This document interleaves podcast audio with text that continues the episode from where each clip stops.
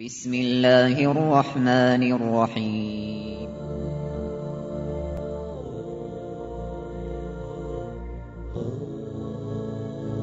الرحمن العزيز الرحيم القوي السلام الكريم العظيم البصير العليم الحكيم الجبار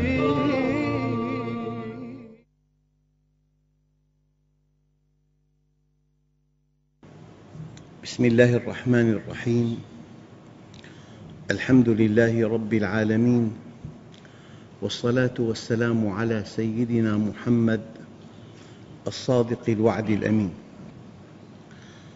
اللهم أغننا بالعلم وزينا بالحلم وأكرمنا بالتقوى وجملنا بالعافية. أيها الإخوة الكرام مع اسم جديد من أسماء الله الحسنى والاسم اليوم الجواد. وقد ثبت هذا الاسم في السنة الشريفة فقد سمى النبي صلى الله عليه وسلم ربه على سبيل الإطلاق بالجواد مرادا به العالمية ودالا على كمال الوصفية. فقد ثبت من حديث ابن عباس رضي الله عنه أن رسول الله صلى الله عليه وسلم قال إن الله جل جلاله جواد يحب الجود ويحب معالي الأخلاق ويبغض سفاسفها. جواد يحب الجود. وبادئ ذي بدء الله عز وجل كل هذا الكون منحة منه. وأنت أيها الإنسان منحك نعمة الإيجاد ونعمة الإمداد ونعمة الهدى والرشاد.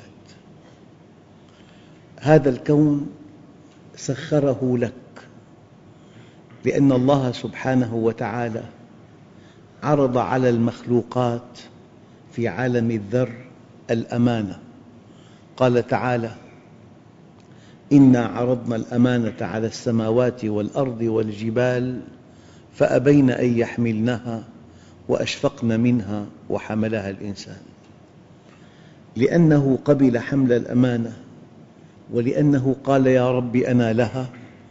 استحق أن تسخر له السماوات والأرض. وسخر لكم ما في السماوات وما في الأرض جميعاً منه. ولا شك أن المسخر له أفضل عند الله من المسخر. فأنت أيها الإنسان المخلوق الأول لما قبلت حمل الأمانة جعلك الله المخلوق الأول رتبة. فقد قال الإمام علي كرم الله وجهه ركب الملك من عقل بلا شهوة وركب الحيوان من شهوة بلا عقل وركب الإنسان من كليهما. فإن سمى عقله على شهوته أصبح فوق الملائكة وإن سمت شهوته على عقله أصبح دون الحيوان. إذا وجودنا على وجه الأرض منحة من الله. هذه المنحة اقتضت أن نكلف أن نعبده. فعلة وجودنا على وجه الأرض أن نعبد الله. قال تعالى وما خلقت الجن والإنس إلا ليعبدون. علة وجودنا. أنت حينما تذهب إلى بلد لتنال الدكتوراه بلد كبير كبير في حدائق في وزارات في ملاهي في دور سينما في متاحف في أسواق. أنت بهذا البلد لك هدف واحد علة وجودك في هذا البلد أن تعبد الله. علة وجودك في هذا البلد أن تنال الدكتوراه. وعلة وجود الإنسان في الأرض أن يعبد الله. الدليل وما خلقت الجن والإنس إلا ليعبدون. أيها الإخوة ما دامت علة وجودنا أن نعبد الله أي شيء في الكون يقربك من الله مشروع؟ وأي شيء في الكون يبعدك عن الله غير مشروع؟ هذه حقيقة كبرى تماما كما لو أن الطالب ذهب إلى بلد ليدرس أي شيء يقربه من تحقيق هدفه مشروع وأي شيء يبعده عن هدفه غير مشروع. لذلك أيها الأخوة الكرام نحن في أمس الحاجة إلى فهم هذا المعنى الدقيق. وما خلقت الجن والإنس إلا ليعبدون. الإنسان هو المخلوق الأول رتبة. فإذا عرف الله واستقام على أمره سبق الملائكة المقربين. وإذا غفل عن الله وتفلت من منهجه انحط إلى أسفل سافلين. وهؤلاء البشر أيها الأخوة على اختلاف مللهم ونحلهم وانتماءاتهم وأعراقهم وأنسابهم ومذاهبهم وطوائفهم واتجاهاتهم وأطيافهم هم عند الله رجلان رجلان لا ثالث لهما. رجل عرف الله فانضبط بمنهجه وأحسن إلى خلقه فسلم وسعد في الدنيا والآخرة. ورجل غفل عن الله وتفلت من منهجه فشقي وهلك في الدنيا والآخرة. ولن تجد نموذجا ثالثا. هذا تقسيم رب السماوات والأرض.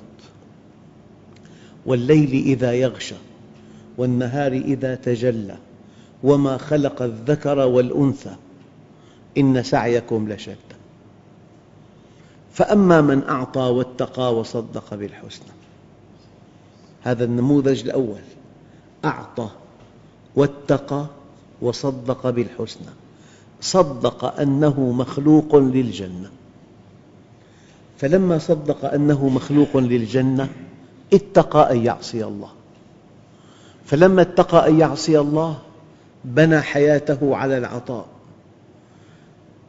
خصائص ثلاث صدق بالحسنى والحسنى هي الجنة. واتقى أن يعصي الله وبنى حياته على العطاء. هي خصائص المؤمن. جعل الآخرة أكبر همه. وجعلها مبلغ علمه. وجعلها منتهى آماله ومحط رحاله.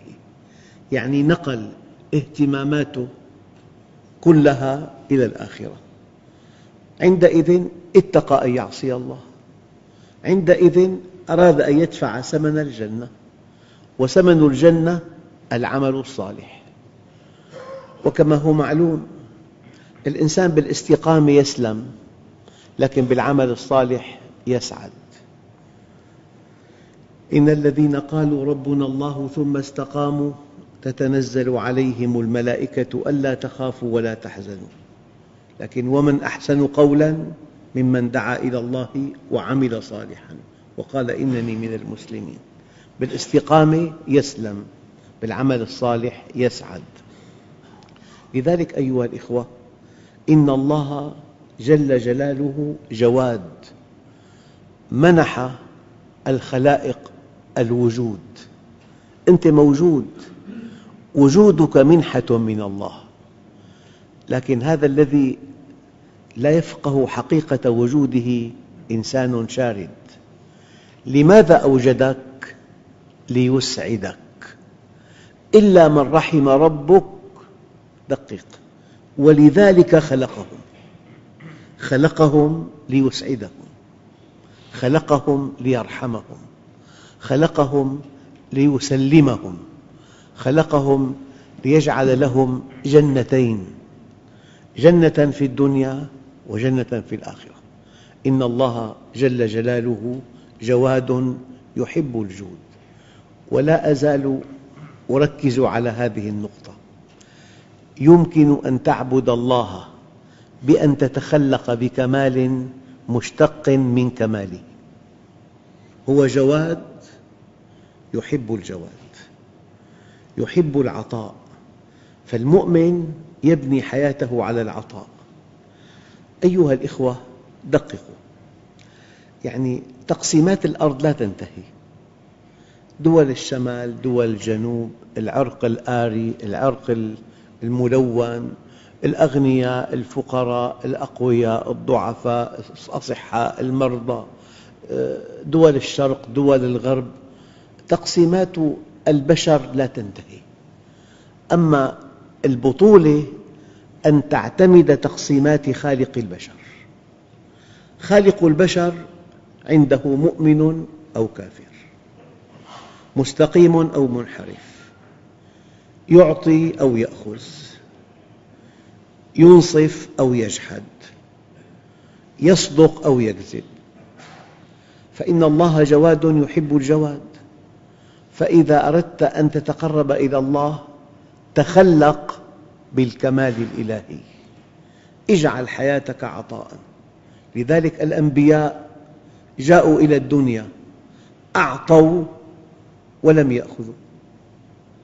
الأقوياء أخذوا ولم يعطوا. دقق بحياة المؤمن. يحب أن يدعو إلى الله. يحب أن ينفق ماله وقته خبرته جهده. باني حياته على العطاء. بالتعبير المعاصر استراتيجية العطاء. يعطي وهو في قمة السعادة.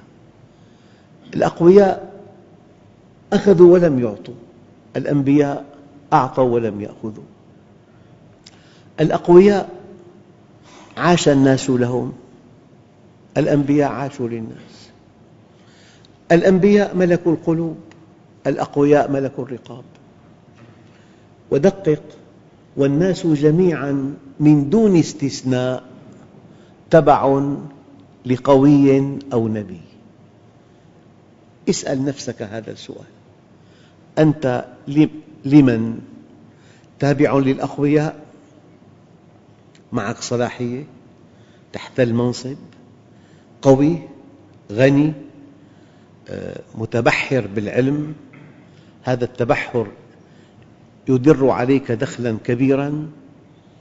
أنت إذا تابع للأقوياء. أنت مؤمن؟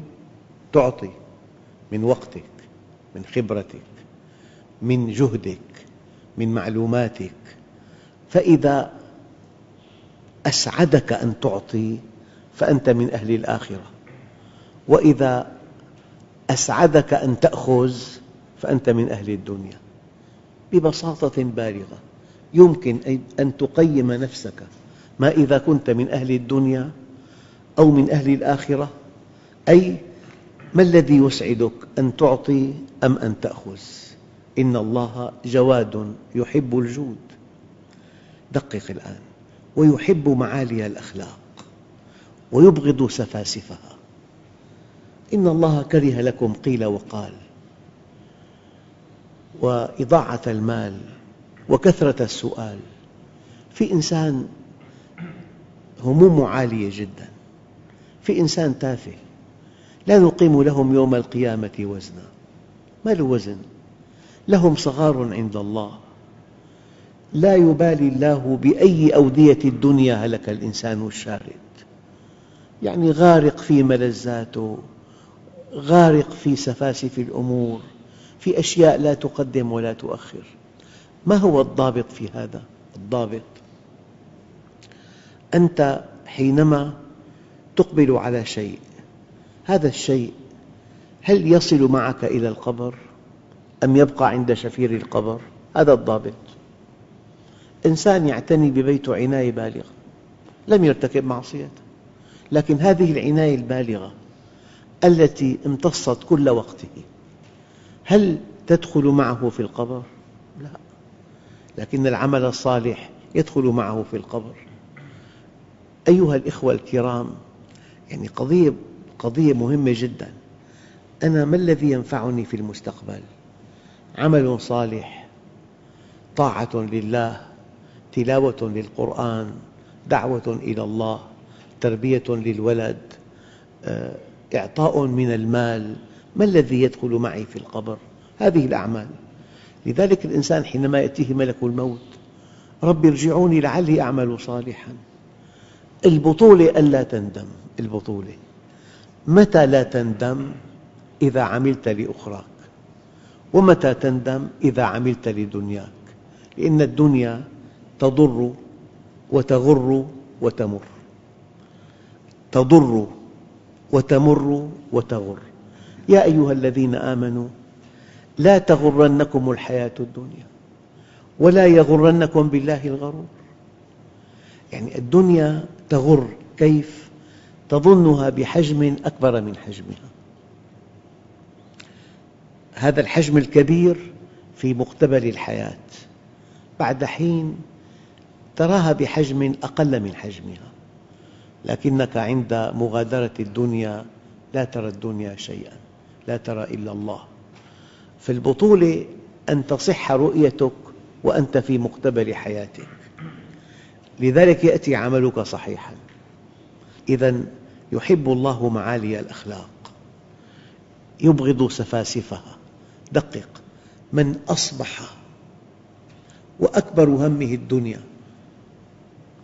جعل الله فقره بين عينيه وشتت عليه شمله ولم يؤته من الدنيا إلا ما قدر له.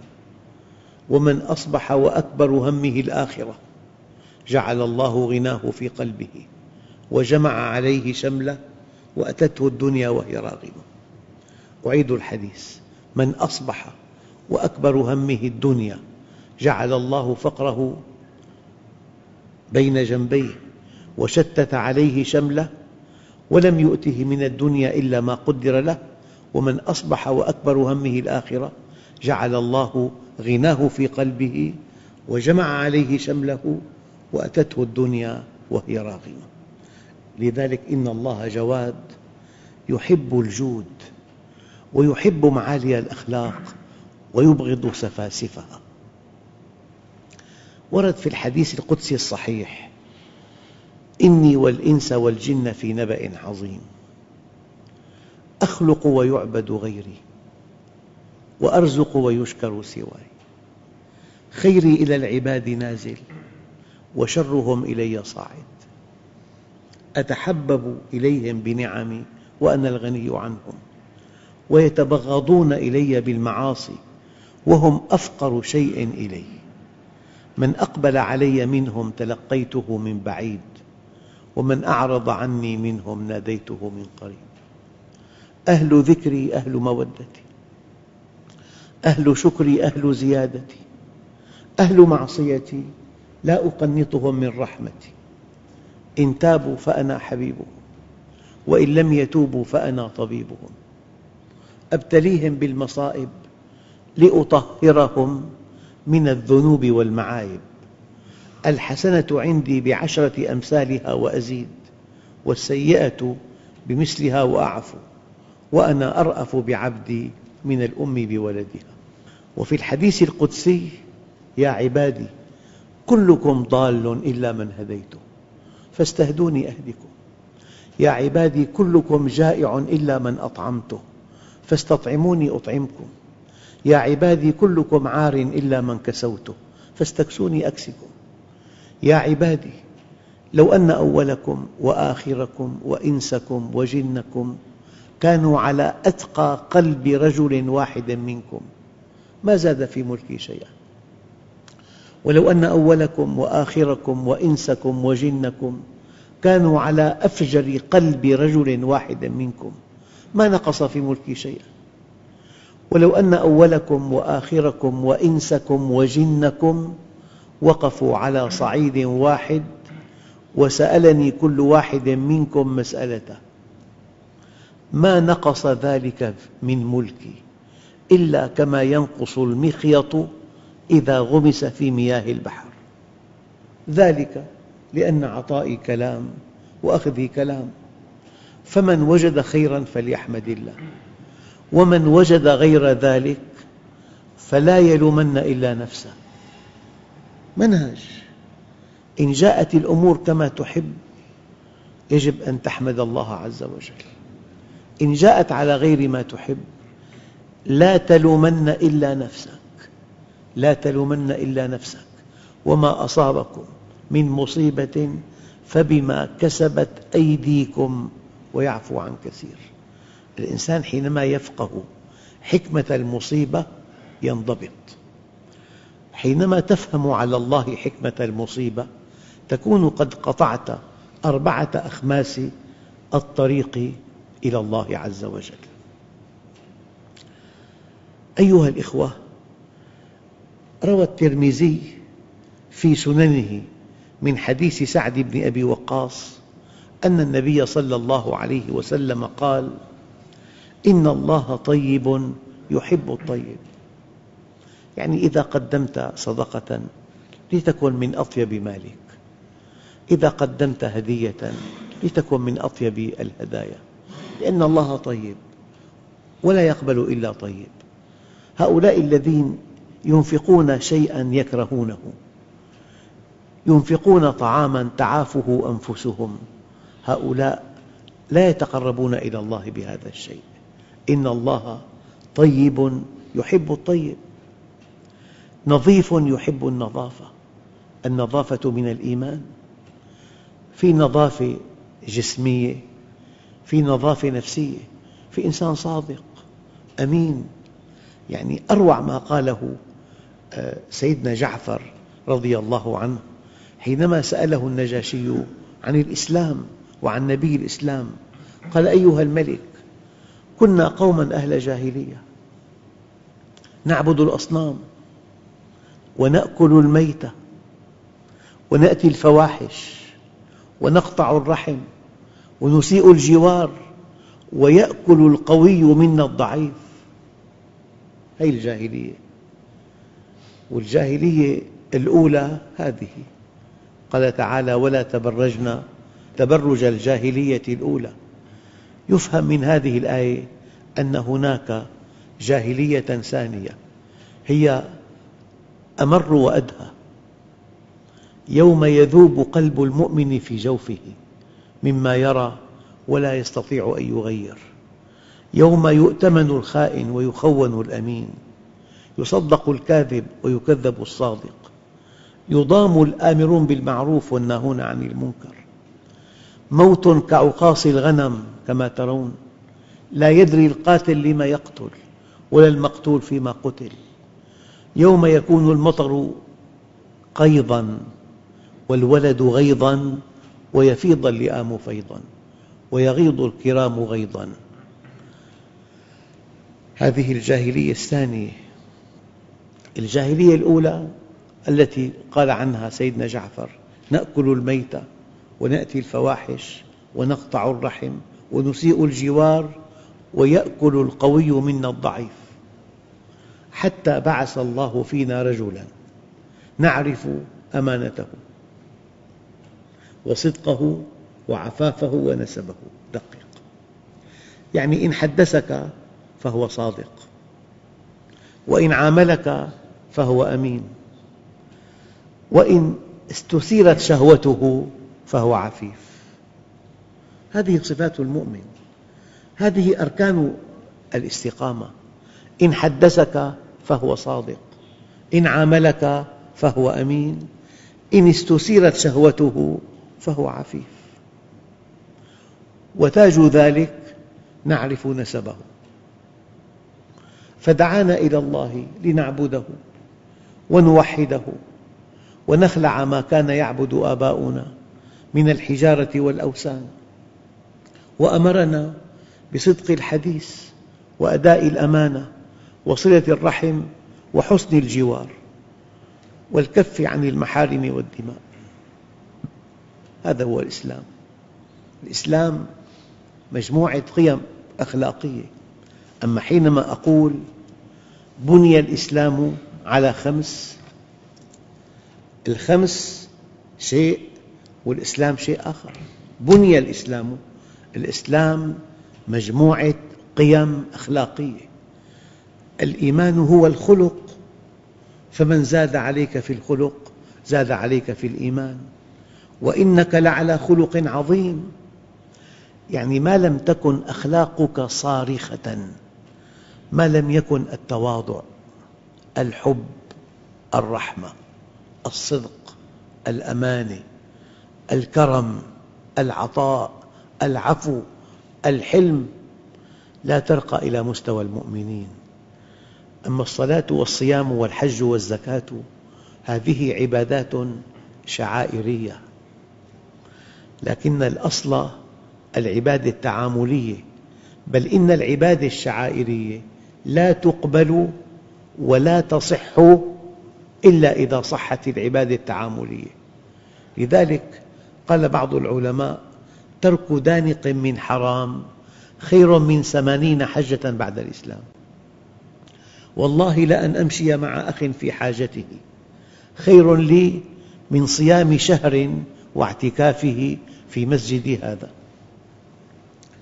الصلاة عبادة شعائرية يؤتى برجال يوم القيامة لهم أعمال كجبال تهامة يجعلها الله هباء منثورا. قيل يا رسول الله جلهم لنا يعني صفهم لنا. قال إنهم يصلون كما تصلون ويأخذون من الليل كما تأخذون ولكنهم إذا خلوا بمحارم الله انتهكوها. انتهت الصلاة. الصوم من لم يدع قول الزور والعمل به فليس لله حاجة في أن يدع طعامه وشرابه. الحج من حج بمال حرام ووضع رجله في الركاب وقال لبيك اللهم لبيك ينادى أن لا لبيك ولا سعديك وحجك مردود عليك. الزكاة قل أنفقوا طوعا أو كرها لن يتقبل منكم إنكم كنتم قوما فاسقين. العبادات الشعائرية لا تصح ولا تقبل إلا إذا صحت العبادات التعاملية. فلذلك إن الله طيب يحب الطيب نظيف يحب النظافة كريم يحب الكرم جواد يحب الجود. فنظفوا أفنيتكم ساحات دوركم ولا تشبهوا باليهود. يعني ملخص الملخص يجب أن تتخلق بكمال مشتق من كمال الله. ولله الأسماء الحسنى فادعوه بها لا تقس نفسك بالصلاة قس نفسك بالكمال هل أنت جواد؟ هل أنت صادق؟ هل أنت أمين؟ هل أنت متواضع؟ هل أنت محسن؟ هل أنت منصف؟ هذا الذي يرفعك عند الله إذا ضم إلى عباداتك الشعائرية نجحت وأفلحت وفزت والحمد لله رب العالمين